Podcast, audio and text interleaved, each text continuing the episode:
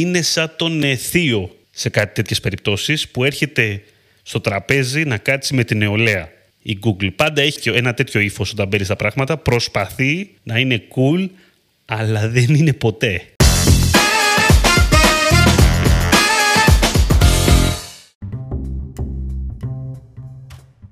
Καλησπέρα. Digital Jam, επεισόδιο 131. Είμαι ο Δημήτρης Ζαχαράκης, μαζί μου είναι ο Δημήτρης Καλατζής. Καλησπέρα. Δημήτρη μου πώς είσαι; Όλα πάνε τέλεια, Δημήτρη. Όλα εσύ; πάνε τέλεια και εγώ πάρα πολύ καλά. Είμαι σε... Έχει ανέβει βενζίνη, 4 ευρώ. Εντάξει τώρα πρέπει να Θα συνεχίσουμε πεταχτεί έτσι. τώρα κάποιος από τη γωνία Δημήτρη Οδηγάς; Όχι. Θα τους πω εγώ. Κατάλαβες; Όχι, αλλά δεν έχει σημασία. Οδηγάνε οι υπόλοιποι που σε πηγαίνουν. Πολύ σωστό. Οπότε εντάξει. Τέλος πάντων, ζούμε μια τρέλα, αλλά παρόλα αυτά εδώ πέρα συνεχίζουμε δυναμικά. Παρότι το ρεύμα κρυβαίνει, το digital jam συνεχίζει. Λοιπόν, Βέβαια έχει ακριβήνει για αυτό το λόγο το Patreon κατά 20%. λοιπόν, και πριν μπούμε το σημερινό θέμα, πριν μπούμε κατευθείαν στα βαθιά, εντάξει, όχι πολύ βαθιά, αλλά στα βαθιά του θέματος, να πούμε, έχουμε να κάνουμε ανακοίνωση. Ανακοίνωση! Το Digital Jam φτιάχνει επιτέλους το newsletter που έλεγε τόσο καιρό. Του του του του jump feed. Του του του του του του jump feed. Λοιπόν, έχουμε jump feed. Αυτό είναι Και το είναι όνομα. low budget γιατί δεν έχουμε λεφτά να βγει ο, το, ο, το επίσημο, ο επίσημος ήχος οπότε κάνω εγώ το, το voice ε, acting τέλος πάντων Κάτι είναι και αυτό.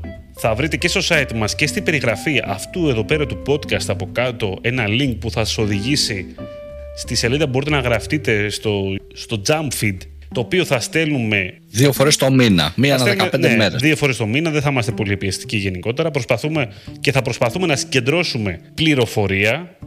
Θέλουμε- Όλη την πληροφορία έτσι, ό,τι βγαίνει θα είναι μεγάλα newsletter, μην νομίζετε τίποτα δύο νέα Οπότε έχουμε, δεν έχει τέτοια θα έχουμε σε ένα newsletter, σκεφτείτε, ε, θέλουμε να έχουμε νέα, θέλουμε να έχουμε opinion, θέλουμε να έχουμε tip, θέλουμε να έχουμε τι άλλο; Τι άλλο Δημήτρη αυτά Α, tips and tricks που το λέω έτσι πολύ ωραία το έγραψα στο landing page τώρα τι σημαίνει αυτό θα το δείτε στο newsletter θα σας τα πούμε όλα από πριν γραφτείτε ρε παιδιά, τζάμπα είναι Αυτό. Τα σοβαρά τώρα, πριν κλείσουμε για το newsletter, θέλω έτσι να πω ότι το concept, το concept του newsletter είναι να μαζεύουμε ρε παιδί μου πάρα πολύ πληροφορία.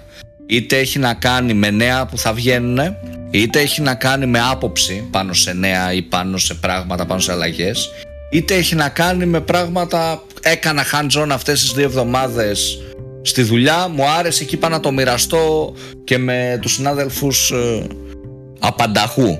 Οπότε νιώθω ρε παιδί μου ότι θα έχει value. Θα θέλαμε και το feedback σας, δηλαδή όταν σταλεί το πρώτο newsletter μέσα σε επόμενες μέρες θα υπάρχει και ένα feedback που θα σας σταλεί δύο-τρεις μέρες μετά έτσι ώστε να δούμε και εμείς τι σας άρεσε, τι δεν σας άρεσε κάποιες προτάσεις για να βελτιωθεί όπως και το jam ας πούμε αλλάζει όπως αλλάζουμε και εμείς έτσι να είναι και το κομμάτι του newsletter Όμορφα πράγματα, μοντέρνα, κυρίες και κύριοι, γιατί είμαστε μοντέρνοι και κάνουμε newsletter το 2022. Εγώ ήμουν πάντα fan του newsletter Εντάξει, το είχα...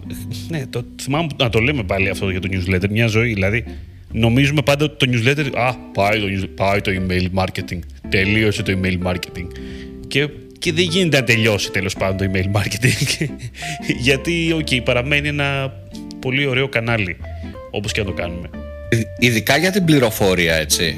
Μπορείς να πάρεις ε, πράγματα μέσα από το newsletter. Δηλαδή είναι ωραίο το concept ότι ξέρεις κάτι, έχω ανά μία εβδομάδα, ανά δύο εβδομάδες, ε, μια γκουμούτσα που μου λέει ό,τι έχει γίνει.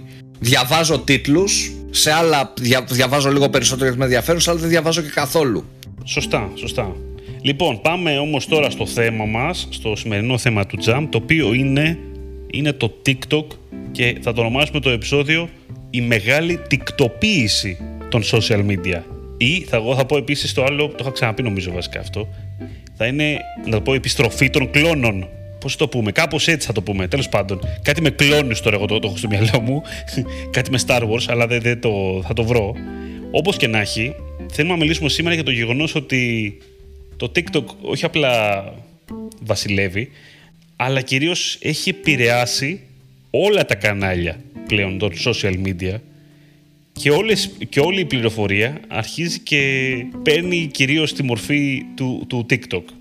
Από τη μία είναι αυτό, από την άλλη βλέπουμε τεράστιες αλλαγές σε UX design και στο Instagram και YouTube, στο YouTube το έχουμε δει ήδη. Μπράβο, YouTube Shorts. και στο YouTube Shorts, τα οποία τα είχαμε ξαναναφέρει παλιότερα. Δηλαδή το Shorts και το Reels είναι δύο, μεγάλα, δύο μεγάλοι κλόνοι αυτή τη στιγμή.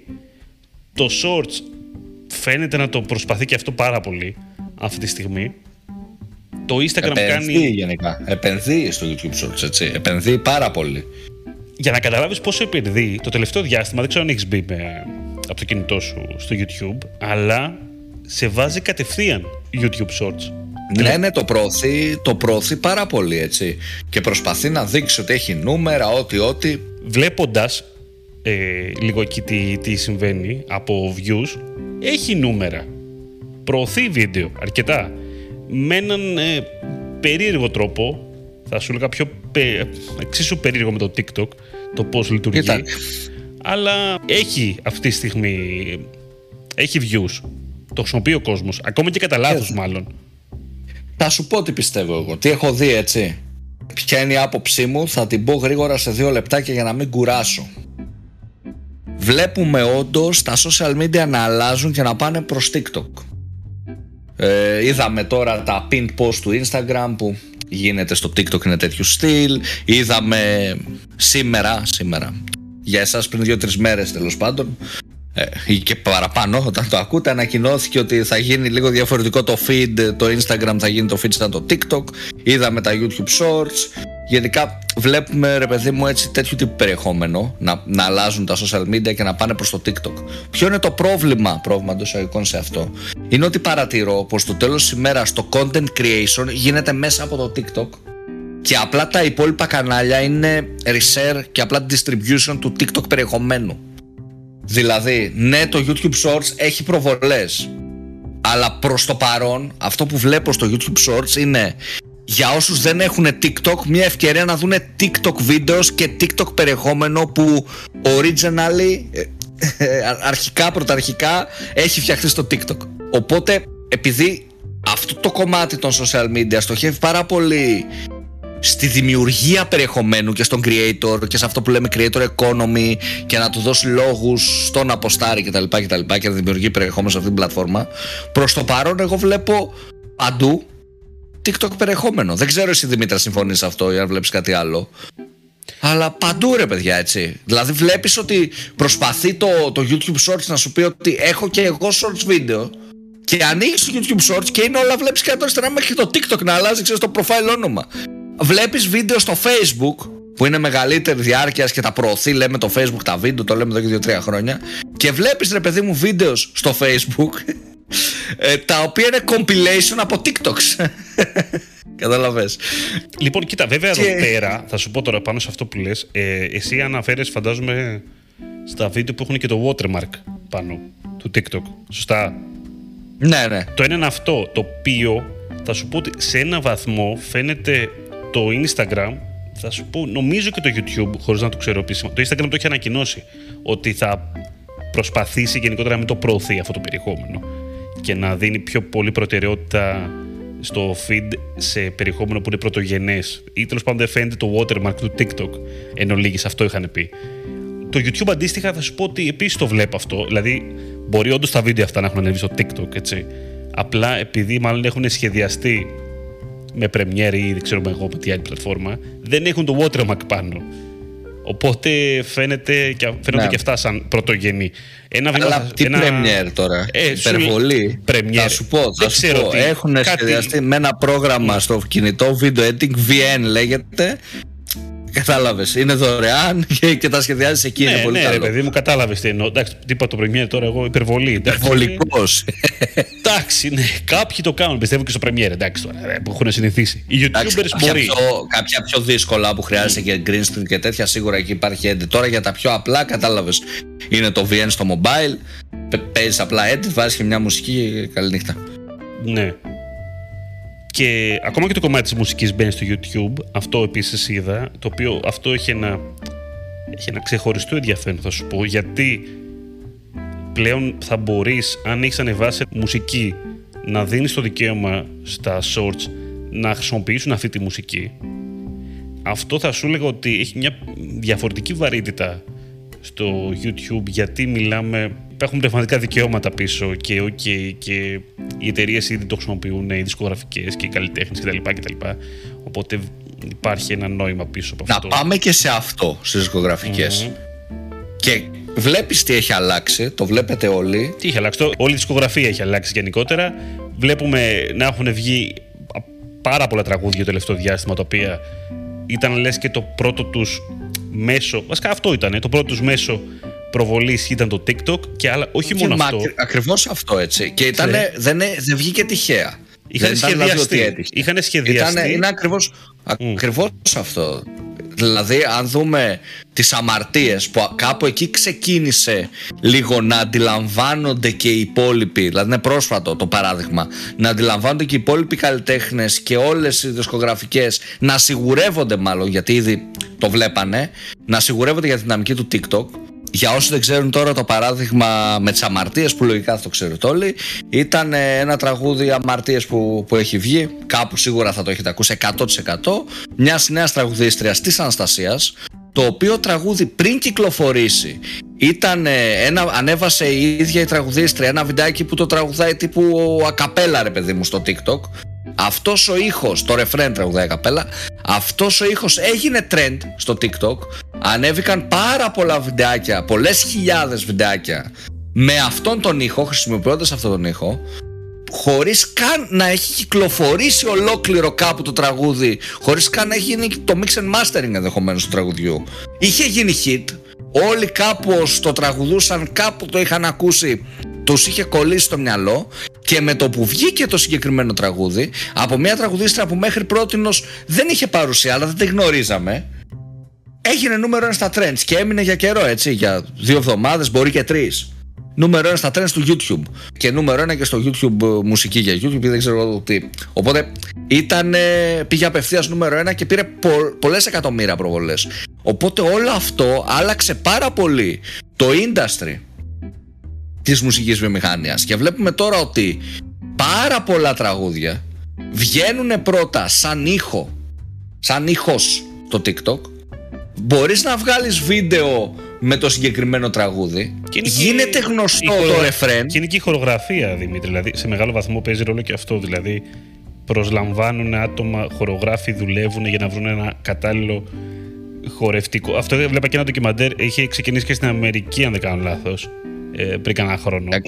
Σίγουρα από εκεί ήρθε. δηλαδή, αντίστοιχα, η μουσική βιομηχανία σου λέει ότι κάνανε επένδυση γύρω από το να βρουν τις κατάλληλες χορογραφίες, TikTok χορογραφίες πρακτικά, που να μπορούν να γίνουν τέλος πάντων σε ένα. να μπορούν να φαίνονται ωραία σε ένα κάθετο κινητό και να μπορεί ο άλλος να προκαλέσεις τους άλλους να το κάνουν πρακτικά, ρε παιδί μου, με το τραγούδι κτλ. Και, και προφανώς έχει τρελό ενδιαφέρον για το, για το industry αυτό. Και αυτό γίνεται μόνιμα έτσι. Δηλαδή αυτό το πράγμα είναι πλέον στρατηγική σε πάρα πολλά. Δηλαδή, ας πούμε, σε είδη τύπου trap είναι σχεδόν σε όλα τα τραγούδια το κομμάτι. Σωστά. Αλλά και σε άλλα είδη μουσικής έρχεται. Δηλαδή με τον ήχο, δηλαδή και σε λαϊκά και σε πιο. Δεν ξέρω πώς τα λένε τώρα. Pop, pop. Ε, δεν ξέρω. οτιδήποτε αφορά τη, τη pop κουλτούρα, θα σου έλεγα τώρα εγώ. Ναι, ας το πούμε έτσι. Οπότε είναι η στρατηγική ότι θα βγάλουμε τον TikTok ήχο, αυτό που είπε ο Δημήτρης θα βγάλουμε μια ωραία χορογραφία Θα κάνουμε κάτι τύπου challenge Ότι κάνε εσύ βίντεο με αυτόν τον ήχο Και θα κάνω εγώ repost τα καλύτερα στο προφίλ μου. Οπότε βλέπει και ο tiktoker και σου λέει Κάτσε θα κερδίσω μέσα από αυτό. Θα με κάνεις share ο αγαπημένος μου καλλιτέχνης Που είναι σημαντικό Ειδικά για μικρότερες ηλικίες. Τώρα που όταν έχεις κάποιο πρότυπο να σε κάνει, να σε κάνει share. Ε, Και ανεβαίνει πάρα πολύ Έχει ένα τραγούδι γνωστό Το έχεις ακούσει χιλιάδες φορές ενδεχομένως, χωρίς καν να έχει βγει. Οπότε με το που βγει, όλοι σπέβδουν να το ακούσουν, το περιμένουν, το ακούνε, το στριμάρουν ξανά και ξανά και γίνεται επιτυχία. Έχει αλλάξει δηλαδή και το music industry. Θα σου έλεγα, η μεγαλύτερη αλλαγή που, που συμβαίνει τώρα, άμα το βάλεις κάτω, είναι ότι πριν για να γίνει ένα τραγούδι hit δεν αρκούσανε ας πούμε 20 δευτερόλεπτα. Οπότε ξαφνικά βρήκε η μουσική βιομηχανία έναν τρόπο να γίνει λίγο πιο, κατάλαβες, να μπει σε αυτό το χώρο.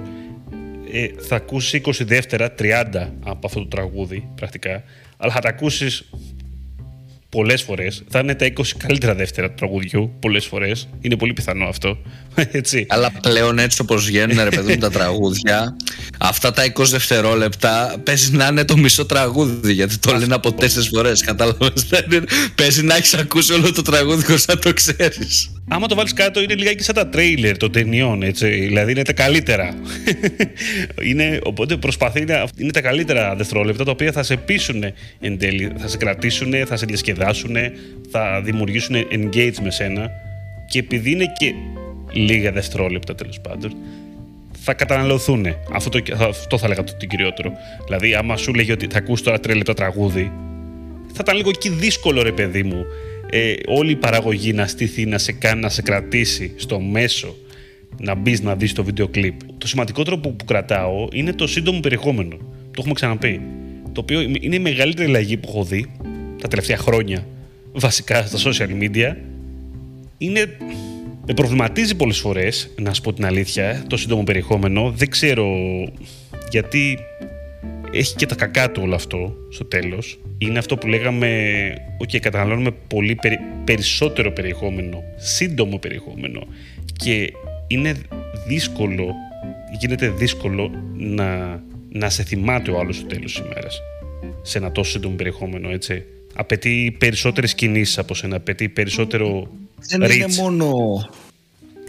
Ξέρεις τι, δεν είναι μόνο και το σύντομο περιεχόμενο ρε Είναι και το πόσα, είναι και το πόσα ερεθίσματα παίρνεις έτσι μέσα, μέσα στη μέρα. Έχεις πόσα βίντεο βλέπεις. Δηλαδή μιλάμε τώρα ότι μπορεί κάποιος σε μία ώρα να δει παιδιά 300 βίντεος. Έτσι. Πού, ποιο να θυμάται, ποιο brand να θυμάται, ποιο creator να θυμάται. Δύσκολο, δυσκολεύει λίγο όλο αυτό. Πώς ένα brand θα ξεχωρίζει, πώς θα σε θυμούνται, τι θα κάνεις για να σε θυμούνται. Έχει πολλά πράγματα και είναι έτσι μια δυσκολία. Το κομμάτι διαφήμισης τώρα. Όταν ας πούμε καλείσαι να διαφημιστείς στο TikTok, και αυτό είναι άλλο επεισόδιο, απλά θα κάνουμε ένα μικρό intro. Δεν μπορείς να διαφημιστείς σε καμία περίπτωση με τη λογική που είχες σε Facebook, Instagram, σε καμία περίπτωση με τη λογική που είχες στο YouTube Εντάξει, για τηλεόραση και τέτοια ούτε καν, άλλη λογική, ή ραδιόφωνο, δεν ξέρω τι. Έχεις μια τελείως διαφορετική λογική περιεχομένου και τρόπο περιεχομένου. Ναι, και κυρίως θα σου έλεγα το πιο βασικό ρε παιδάκι μου είναι ότι έχει πολύ την ταμπέλα του entertainment. Πάρα πολύ. Αν και έχει και άλλο περιεχόμενο μέσα, δεν είναι μόνο entertainment περιεχόμενο. Αλλά κυρίως είναι κατά 90% entertainment. Okay. Το Instagram λες; Όχι, το... για το TikTok μιλάω. Α, το TikTok, το TikTok. Okay, ναι. μπορεί να έχει, σου λέω, και κάτι πιο διαφορετικό, αλλά κατά βάση είναι entertainment περιεχόμενο. Έτσι, το οποίο αυτό από μόνο του αλλάζει πάρα πολύ, αλλάζει πολύ τα πάντα γενικά. Ότι ο άλλος έχει μπει για κάποιο λόγο εκεί πέρα, έχει μπει για να περάσει γρήγορα καλά. Οπότε η διαφήμισή σου δεν μπορεί να είναι κάτι το οποίο δεν θα περάσει καλά τέλος πάντων. Δεν θα τον κάνει χαρούμενο. Δεν θα τον κρατήσει. Και θέλει ένα δευτερόλεπτο να το σκυπάρει, έτσι. Ένα δευτερόλεπτο να μην αρχίσει καλά η διαφήμισή σου και να του φανεί διαφήμιση, θα το σκυπάρει. Ένα second θέλει. Και επειδή όλο το, όλη η πλατφόρμα απλά κάνεις ένα thumbs up, scrollάρει ρε παιδί μου το περιεχόμενο, σου είναι τόσο εύκολο δηλαδή να το κάνεις. Ε, το περιμένει, είναι έτοιμος να το κάνει. Άρα ε, είναι πολύ εύκολο απλά να σου σκρολάρει. Και το παρατηρούμε δηλαδή όσοι έχουν τρέξει TikTok ads θα δουν σίγουρα πάρα πολλές χιλιάδες impressions αλλά σε clicks, σε actions on sites, σε, σε, σε, σε υπάρχει διαφορά. Ναι, ισχύει, ισχύει. Ε, πάνω σε τικτοποίηση τώρα, για να μην πούμε για το TikTok, να πούμε για τους άλλους, γιατί έχει περισσότερο ενδιαφέρον το πάμε πάλι εκεί. Κοίτα να δεις, προσπαθώ να σκεφτώ λιγάκι παραδείγματα από το παρελθόν και καταλαβαίνω από μια άποψη ότι το γεγονός ότι το TikTok περιεχόμενο μπαίνει σε άλλες πλατφόρμες φαίνεται σαν να νικάει το TikTok και να γίνεται το καλό του TikTok τέλος πάντων. Δεν μπορώ να, φαντα... μπορώ να φανταστώ, κατάλαβες, εν μέρη όλη αυτή όλος αυτός ο τρόπος παρουσίασης και ο τρόπος κατανάλωσης περιεχομένου να υιοθετείται σε ένα μεγάλο βαθμό και σε άλλες πλατφόρμες. Δεν νομίζω ότι θα γίνει δηλαδή. Αυτό θέλω να σου πω.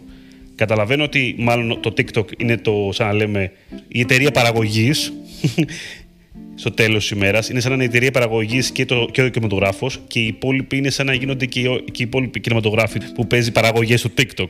Αλλά δεν ξέρω, πιστεύω ότι κάτι θα μείνει από αυτό και για τις υπόλοιπες πλατφόρμες. Δηλαδή, η ιστορία έχει δείξει τέλος πάντων ότι κάπως, κάπως παίρνουν και από αυτό. Δεν ξέρω το Instagram. Να σου πω, το Instagram είναι το μέσο που με προβληματίζει πάρα πολύ σε αυτό, γιατί έχει γίνει ένα πολύ σύνθετο πράγμα. Το Instagram προσπαθεί να είναι shopping, προσπαθεί να είναι φωτογραφία, προσπαθεί να είναι stories, προσπαθεί να είναι reels και στο τέλος πραγματικά δεν καταλαβαίνω τι, τι θα μείνει από όλο αυτό το πράγμα. Δεν μπορώ να πιστέψω ότι θα καταφέρει όλα αυτά να τα εξυπηρετήσει. Δεν μπορείς. Όχι, δεν, δεν Εγώ το, έχω το, το Instagram έχει μπερδέψει πάρα πολύ. Στρατηγικά δηλαδή, ενώ μας είχε δώσει την εντύπωση, θα σου έλεγα πριν δύο χρόνια περίπου, θυμάσαι να το συζητάει πάρα πολύ ότι θα δώσει πολύ προτεραιότητα στο Instagram shopping. Και έρχεται η νέα εποχή του Instagram κτλ. Και, και η εικόνα και το live shopping και όλα αυτά. Τώρα, επειδή έγινε αυτό με το TikTok, νιώθω ότι προσπαθεί να, να πάρει ό,τι μπορεί και από Χαμένο έδαφος, παιδιά. Χάνει το έδαφος, έτσι. Ναι. Χάνει το. Βλέπει μέρα με τη μέρα. Οι νέοι χρήστες να μειώνονται, οι παλιοί να φεύγουν και πρέπει κάτι να κάνει. Δεν ξέρω, θα σου πω, με το Snapchat του βγήκε όλο αυτό. Δηλαδή με το κομμάτι Instagram via Snapchat και stories που είχε φέρει το Snapchat και το Instagram απλά είπε Ctrl C, Ctrl V, το πετάω, του δούλεψε. Ναι. Τύχε ρε παιδί μου. Στην Ελλάδα δεν το συζητάω καν. Δεν υπάρχει. Και στο εξωτερικό ρε παιδί μου το Snapchat έχει πολύ ωραία φίλτρα. Έκανε πραγματάκια. Στην Αμερική μόνο λίγο να υπάρχει ακόμα. Δεν νομίζω δηλαδή να... Και δεν μιλάμε σίγουρα για πλατφόρμα που είναι dominator. Σε καμία περίπτωση. Έχει κοινό, ε, έχει χρήστες, αλλά καμία σχέση με leading platform. Οπότε νίκησε το, το Instagram. Τώρα από την άλλη, βλέπουμε ότι πάει να παίξει stories, οπότε πιο real περιεχόμενο. Αυτό είναι real time περιεχόμενο, αυτό είναι stories. Συμβαίνει τώρα τύπου. Αυτό είναι τα stories. Προσπαθεί να παίξει φωτογραφία. Προσπαθεί και έχει και κανονικό βίντεο. Έχει και real βίντεο. Έχει και shopping και ψωνίζεις και tab για shop, για Instagram shop και μπερδεύτηκα ρε παιδί μου. Είναι πάρα πολλά. Δεν δουλεύει. Ε, Επίσης, με το νέο feed τώρα νιώθω ότι σκοτώνει τους φωτογράφους, έτσι. Τελειώνει. Λοιπόν, αυτό, αυτό θέλω να πω βασικά τώρα. Δοκιμάζει το, το Instagram ανακοίνωσε ότι δοκιμάζει ένα νέο feed το οποίο είναι πρακτικά σαν να βλέπεις το TikTok, τέλος πάντων. Και κυρίως είναι swipe up. Εγώ αυτό κατάλαβα, έτσι. Καλά, swipe up, όχι swipe ε, όπω ήταν πριν το, τα stories, ας πούμε. Scrollable, Scroll, σαν TikTok. Ναι, scrollable. Scrollable συνεχώς σαν ένα TikTok. Λοιπόν, το οποίο αυτό εμένα μου μοιάζει εντάξει, πολύ απότομη αλλαγή γενικότερα για το, για το Instagram και προφανώς σκοτώνει τη φωτογραφία θα σου πω, τη σταθερή εικόνα ξαφνικά γιατί δεν μπορώ να φανταστώ σε αυτή τη μορφή πόσο δυνατή θα είναι μετά η εικόνα Πώς να αντέξει η εικόνα. Δεν είναι ρε παιδιά. Όχι, δεν, δεν, δεν, είναι, το, το, είναι και το, το σχήμα, θα σου πω. Δηλαδή, ναι. ε, δεν βγάζει ρε παιδί μου τώρα ο φωτογράφος το όρθιο. Όρθια φωτογραφία σε Εντάξει, θα βγάλει, θα σου πω εγώ τώρα για όταν, αναγκαστικά. Και, και, θα σου πω. Τα αναγκαστικά εντάξει τι να κάνει. Αλλά θεωρώ ότι δεν θα έχει αξία. Ποια δύναμη θα έχει η φωτογραφία όταν απλά είναι κάθετη. Καμία αξία. Γιατί θα είσαι και σε ένα περιεχόμενο το οποίο όλα είναι βίντεο και όλα είναι, είναι scrollable. Θα το δει όλες δύο δευτερόλεπτα. Ποια ιστορία θα δει που περνάει η φωτογραφία όταν έχεις συνηθίσει μόνο βίντεο; Ναι, σωστά. Κατάλαβες. Καλά, δεν είναι μόνο αυτό. Άλλες προτεραιότητες μετά, δηλαδή στο, στο Instagram, στα social media του Instagram. Έτσι. Πάβει η εικόνα να είναι χίλιες λέξεις. Πρέπει να είναι βίντεο. Και γενικά, σου λέω, με όλο αυτό που βλέπω που πάει να κάνει το Instagram, καταλαβαίνω ότι θα αναγκαστεί να παρατήσει κάτι. Γιατί δεν μπορεί δεν νιώθω ότι μπορεί ρε παιδί μου να υποστηρίξει ταυτόχρονα να είναι τόσο πολύ multi-platform και να υποστηρίζει και story και shopping και βίντεο και feed video και IGTV και reels και όλα μαζί σε ένα βαλιτσάκι το οποίο εν τέλει αποκλείει το χρήστη να καταφέρει να τα αξιοποιήσει όλα. Δεν γίνεται. Νιώθω ότι είναι σαν το, σαν το Facebook που, που βάζει 800 πράγματα αλλά εν τέλει το χρησιμοποιούν μόνο το 5% χρηστών. Και, και, τα μισά τα κλείνει μέσα σε ένα εξάμεινο. Και αυτό εν τέλει, ναι, τα κλείνει. Μπράβο. Ε, νιώθω ότι δεν θα καταφέρει το Instagram να τα συντηρήσει όλα. Ίσως δεν ξέρω, δεν ξέρω τι, τι έχει στο μυαλό του. Εντάξει, το δοκιμάζει βέβαια αυτή τη στιγμή, οπότε θα το δούμε τι θα γίνει, αλλά δεν πιστεύω ότι όντως το Instagram που θα έχουμε σε ένα χρόνο σίγουρα θα είναι πολύ διαφορετικό και σαν ε, περιεχόμενο εννοώ εσωτερικά τι περιεχόμενο σερβίρει και τι περιεχόμενο βάζουμε από αυτό που υπάρχει τώρα. Λογικά θα έχει αλλάξει. Για το YouTube είναι πιο εύκολη αυτή η δουλειά γενικότερα γιατί ήταν έτσι και μια βίντεο πλατφόρμα και το ότι έχει κάνει το app του στα κινητά να ξεκινάει με shorts, θα σου πω τώρα εγώ, το βρίσκω του κάτσε πολύ καλά, ρε παιδί μου. Πώς το πω. Δηλαδή, νιώθω ότι το YouTube του κάθεται πολύ εύκολα όλη αυτή η ιστορία. Δεν, έχει, δεν, δεν το νιώθω ότι είναι τόσο προβληματικό για το YouTube όλο αυτό. Δεν έχει άλλα πράγματα δηλαδή να, να μπερδεύει το χρήστη το τι θα κάνει. Έχει κάθετα βίντεο, κυρίως όταν είσαι από το κινητό. Έχει και όλα τα υπόλοιπα βίντεο που έτσι κι αλλιώς είναι εκατομμύρια, δισεκατομμύρια, τρεις δισεκατομμύρια βίντεο που τα έχει έτσι κι αλλιώς. Οπότε μια χαρά για το YouTube. Θα του πάει. Δεν νομίζω ότι θα του πάει το entertainment του YouTube τόσο πολύ. Δηλαδή το TikTok ε, τύπου με, με μουσική, με τέτοια, δεν ξέρω αν θα το καταφέρει. Το θεωρώ ότι είναι δύσκολο για την Google, γιατί η Google πάντα είναι σαν τον ε, θείο σε κάτι τέτοιες περιπτώσεις που έρχεται στο τραπέζι να κάτσει με την νεολαία. Η Google πάντα έχει ένα τέτοιο ύφος όταν παίρνεις τα πράγματα. Προσπαθεί να είναι cool, αλλά δεν είναι ποτέ. Παραμένει απλά αξιόπιστη. Ξέρεις αυτό. Ε, ισχύει. Δεν τα έχει καταφέρει ποτέ να φέρει ένα trend έτσι. Ούτε να. και στο να ακολουθήσει trends δεν νιώθω ότι δεν τα έχει καταφέρει τόσο πολύ. Και στο gaming του YouTube και αυτά δεν, δεν τα πήγε τόσο καλά ποτέ. Το Google Plus, να φέρει social, θες, νομίζω ότι εκεί απέτυχε κάθε φορά η Google. Ναι. Δεν, δεν, δεν ξέρω, δεν ξέρω πώς το καταφέρουν ε, αυτό να σου πω την αλήθεια. Κοίτα, πριν κλείσουμε, ένα τελευταίο θέλω να πω. Πες. Ένα τελευταίο κομμάτι και νομίζω ότι θα γίνει μάχη σε αυτό που λέμε creator economy. Δηλαδή, για ποιο λόγο ρε παιδί μου, τι κίνητρα θα δώσει κάθε πλατφόρμα τον κάθε δημιουργό περιεχομένου να φτιάξει όντω περιεχόμενο στη συγκεκριμένη πλατφόρμα. Γιατί να κάνω το περιεχόμενό μου στο Instagram και όχι στο TikTok. Ποιο θα μου δώσει κίνητρο; Μπορεί, είναι το monetization, να, δώσει, να δώσει τη δυνατότητα σε κάποιους να σαπορτάρουν εμένα; Ναι, ισχύει. Κοίτα, αυτή τη στιγμή θα σου έλεγα αν υπάρχει κάποιος ο οποίος φαίνεται να δίνει λιγότερο κίνητρο, είναι το Instagram. Ανενέργειες όμως. Δηλαδή, έχουμε δει τώρα. Είχαμε, διάβαζα, θυμάμαι για το Instagram ότι θα κάνει τη δυνατότητα τύπου να είσαι super fan, ρε παιδί μου. Τύπου OnlyFans ε, στο Instagram, θα μπορούσε κάποιος να το πει. Ναι. Αυτό έγινε, γίνεται δηλαδή, ήδη στην Αμερική έχει ξεκινήσει. Είδαμε το κομμάτι τώρα, θα το δούμε και στο Jam Newsletter, ότι μπορείς να κάνεις credit τον creator σε μια φωτογραφία, να κάνεις tag π.χ. τον φωτογράφο, tag τον στυλίστα και να φαίνεται ότι είναι ο στυλίστα τη φωτογραφίας ή ο φωτογράφος. Με tab. Βλέπουμε δηλαδή να πάνε προς τα εκεί τα πράγματα. Το Instagram. Να το προσπαθεί, ρε παιδί μου τουλάχιστον. Δεν σου λέω ότι το κάνει με επιτυχία. Το προσπαθεί. Τώρα, ε, από εκεί και πέρα είναι πολύ σημαντικό και θα δούμε τη μάχη ποιος θα δώσει τα παραπάνω κίνητρα. Δηλαδή, ενδεχομένως.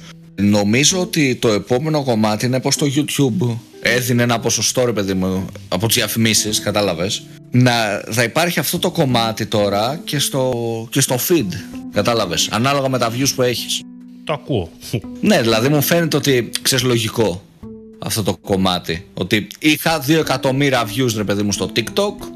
Το CPM του TikTok είναι δεν ξέρω, 19 cent ας πούμε. Πάρε εσύ Δημήτρη τα 2 cent ανά προβολές που είχες. 10.000, 20 cent. Mm. 100.000, 2 ευρώ. Ένα εκατομμύριο, 20 ευρώ. Τώρα ακούγεται πολύ μικρό το νούμερο, αλλά κατάλαβες. Οκ, ρε παιδί μου, είναι και πιο εύκολο να πάρεις προβολές στο TikTok βέβαια. Αλλά εντάξει, ας είναι λίγο μεγαλύτερο το CPM. Θα, θα το βρούμε αυτό σε άλλες μέρες. Αλλά νιώθω ότι το, το κομμάτι creator economy, πείθω τον creator να δημιουργήσει περιεχόμενο σε εμένα. Το έχουμε ξαναπεί. Πλέον το κοινό δεν είναι στα social media. Είναι στους δημιουργούς περιεχομένου. Δεν είναι κάποιος φαν του Instagram δεν είναι κάποιος φαν του TikTok. Είναι φαν του Δημήτρη που ανεβάζει στο Instagram. Οπότε θα πάνε όπου πάει ο Δημήτρης. Το ίδιο και με τα podcast. Δεν είναι κάποιος ότι λέει μπαίνω και ακούω Spotify. Είναι ότι ακούω το Digital Jam που τυχαίνει να ανεβαίνεις στο Spotify; Άρα, αν αύριο το αγαπημένο μου podcast, το Digital Jam, πάει στο podcast.com, εγώ θα το ακούω από εκεί.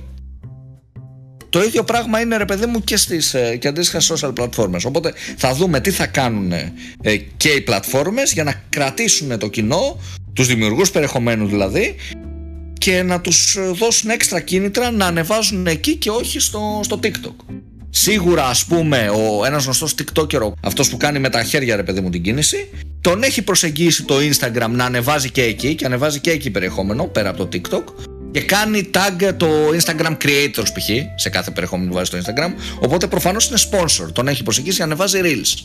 Του δίνει, φαντάζομαι, ένα χίποσο το μήνα του ανθρώπου και ανεβάζει reels ε, αντί να ανεβάζει μόνο TikToks. Άρα πάμε προς τα εκεί ε, και θα δούμε ποιος θα κερδίσει στο τέλος της ημέρας τη μάχη. Όποιος κερδίζει τη μάχη για creators θα κερδίσει και τη μάχη για το κοινό. Γιατί το κοινό εκεί είναι. Αυτά από μένα. Νομίζω μπορούμε να κλείσουμε, Δημήτρη. Ναι, ναι, ναι. Και εγώ πιστεύω ότι. Δημήτρη, θα κλείσουμε αυτό. Πιστεύω ότι ίσως ζήσουμε αυτές τις εποχές που θα λέμε ότι είναι μεταγραφική περίοδος και θα λέμε «Ω, ανακοινώθηκε ο Ρόγκαν, πήγε στο τάδε, ξέρω εγώ, πήγε, πήγε Apple κάπως Podcast». Έτσι, κάπως έτσι. Ανακοινώσεις και τέτοια, χαμός, ξέρω εγώ, θα λέμε Όπως ωραίο. το βλέπουμε και στην τηλεόραση, έτσι. Κάπως Ναι, έτσι, στα εγώ κανάλια. λέω σαν, τους Κατάλαβες, πώς ποδοσφαιρι... έκλεισε τη- σαν τις Ναι, ομάδες, ναι. εγώ σου λέω, καταλάβεις τέτοια φάση. Σαν την τηλεόραση βασικά, μπράβο. Μεσημεριανά, ξέρω εγώ, α, έκλεισε με νεγάκι στο Ναι, Μέγκα. έκλεισε με- στον Α, ναι, Ναι, αυτό. ρε παιδί μου, αυτό. είναι, Το- είναι κάτι μεταγραφή παρόμοιο. άμα το βάλεις. αεροδρομίου. Ναι, ναι, ναι, μπράβο, μπράβο. Γιατί όχι; Γιατί και στη τελική τι είναι και στη τηλεόραση μιλάμε για το ότι μεταφέρθηκε το, ο ένας δημιουργός πήγε στο άλλο κανάλι. Μα είναι ακριβώς το ίδιο πράγμα. ακριβώς το πα- ίδιο πράγμα. Το, το παράδειγμα με τα, με τα κανάλια έτσι είναι ακριβώς το ίδιο. Γιατί τι κάνουμε, ρε παιδί μου, στο τέλος της ημέρας. Δεν είναι ότι είσαι φαν του Μέγκα, θα δω Μέγκα. Είναι ότι σου αρέσει η συγκεκριμένη εκπομπή που τυχαίνει να παίζει στο Μέγκα. Είναι irrelevant αν παίζεις στο Μέγκα, στον Αντένα, στον Α ή στο Καλαϊτζής TV. Σου αρέσει η εκπομπή. Κάπως έτσι είναι και με τα social media. Δεν σου αρέσει το TikTok. Αν σου αρέσει το TikTok, προφανώς σου αρέσει το TikTok περιεχόμενο. Ξεκάθαρα. Άρα είσαι στο TikTok για το περιεχόμενό του. Άρα για τον creator.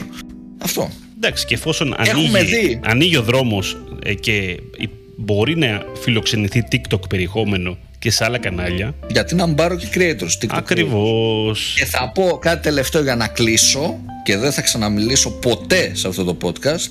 Το είδαμε αυτό π.χ. στην Ελλάδα, στο gaming community, τώρα πρόσφατα, που η πλατφόρμα Twitch είχε όλο το, το ελληνικό gaming community μέσα εκεί, στην πλατφόρμα Twitch για live streaming.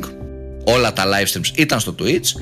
Ήρθε λοιπόν μια άλλη πλατφόρμα, το Trovo, πήγε και έκανε συμβόλαια σε αντίστοιχους ε, μεγάλους ας πούμε Έλληνες streamer. Πήρε τους creators, τους πήγε στο τρόβο και το τρόβο σε επίπεδο Ελλάδας απέκτησε πάρα πολύ ζωή.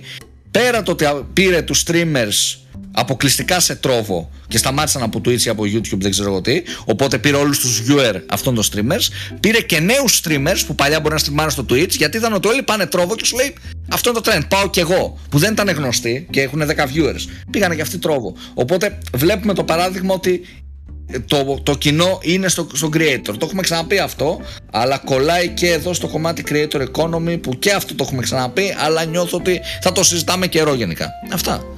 Λοιπόν, αγαπητοί TikTokers ακροατές του Digital Jam Podcast, εδώ κάπου εδώ τελειώσαμε και να σας πω ότι θα βρείτε το link για το newsletter που σας είπαμε για το Jam Feed ακριβώς από κάτω για να μπείτε να γραφτείτε τώρα. Το podcast το ακούτε σε Spotify, Apple Podcast, Google Podcast και στο digitaljam.gr Μας ακολουθείτε σε Facebook, LinkedIn και Instagram τα λέμε την επόμενη εβδομάδα. Ήμουν ο Δημήτρης Ζαχαράκης, ήταν ο Δημήτρης ο Καλαϊτζής.